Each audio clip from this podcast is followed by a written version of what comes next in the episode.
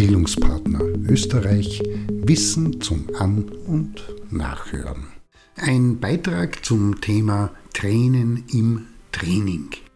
Die Anregung zu diesem Beitrag kam von einem Gespräch, das ich kürzlich in einer Seminarpause in der Cafeteria eines Seminarhotels unfreiwillig verfolgen durfte und da hieß es von einem der beiden Seminarleitenden des Seminars Grundlagen der Führungsarbeit, welches auch im Haus abgehalten wurde.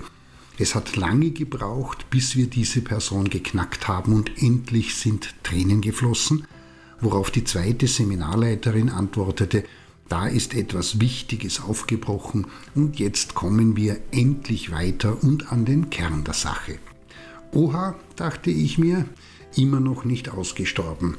Ein Überbleibsel aus den 70er und 80er Jahren des vergangenen Jahrhunderts ist, dass in einem Seminar, Training oder Workshop unabhängig vom Thema Tränen fließen müssen und die damit verknüpfte sonderbare Vorstellung, dass sich damit etwas löst bzw. gelöst hat bzw. etwas Wichtiges angesprochen und ein Kontakt mit irgendetwas wiederum Wichtigen hergestellt wurde, und in der Folge die Basis für Besserung, mehr Bewusstheit bis hin zu Heilung gegeben ist.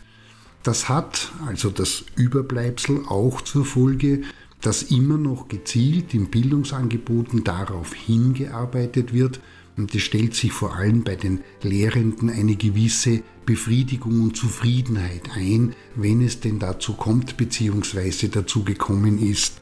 So vor dem Motto ein Seminar, in dem nicht geweint wird, ist kein Gutes.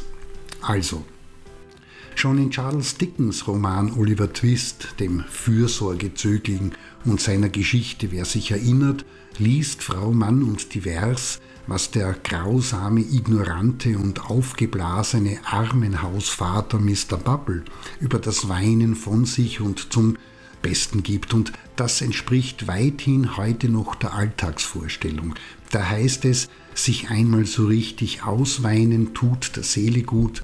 Es ist ein angeborener Selbstheilungsmechanismus, Weinen, also kartatisch und nicht nur das, wer nicht weint, ist in dieser unreflektiert populären Sichtweise nicht nur psychisch bemitleidenswert, gehemmt und blockiert und insgesamt ein armer Tropf, sondern schadet auch massiv der eigenen Gesundheit, denn da stellen sich in der Folge Schmerzen im Kopf ein, man kann nicht schlafen, verliert den Appetit und auch Magengeschwüre sind ein direktes Resultat davon. Also heulen wir miteinander los.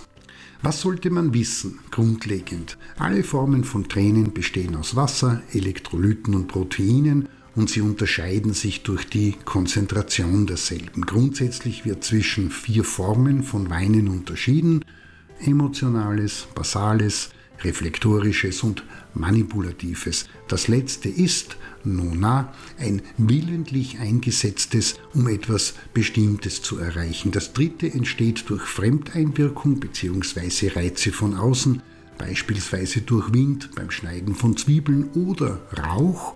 Basale Tränen, zweite Form, befeuchten und reinigen das Auge und schützen es und erstens Emotionale Tränen treten auf, wenn entsprechende Stimuli in einem kognitiven oder und sozialen Kontext empfangen und von Instruktionszentren im Endhirn, dem Telencephalon, erkannt und in der Folge an passende Rezeptor- und Effektorenzentren weitergeleitet werden.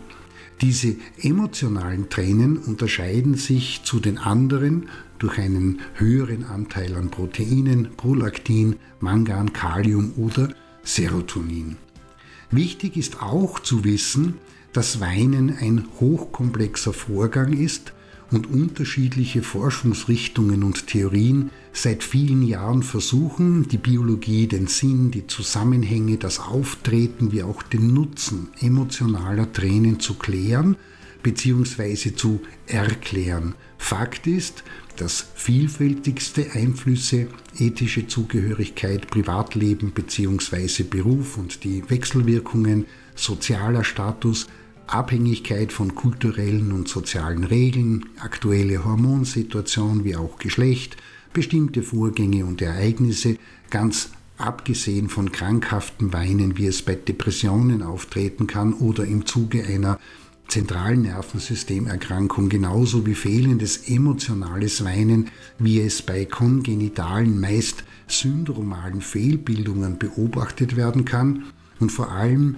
die individuelle Ansprech- und Reizschwelle dafür verantwortlich ist, ob, wann, wie und in welcher Intensität Menschen mit emotionalem Weinen reagieren und, wichtig, das mit der Katharsis nicht ganz so gesichert wie behauptet ist.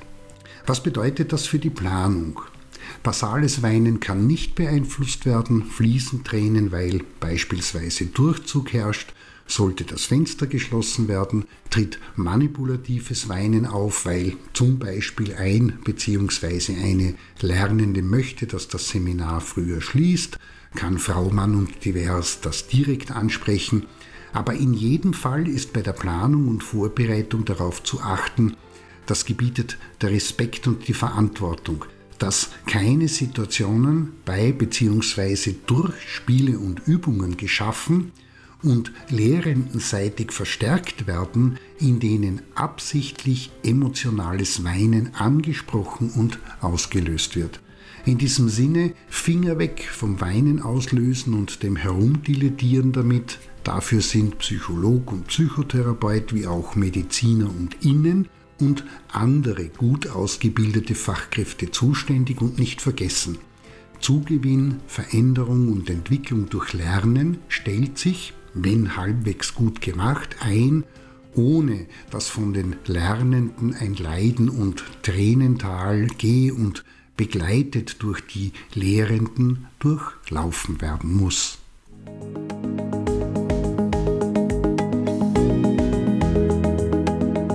Das war Bildungspartner Österreich Wissen zum An- und.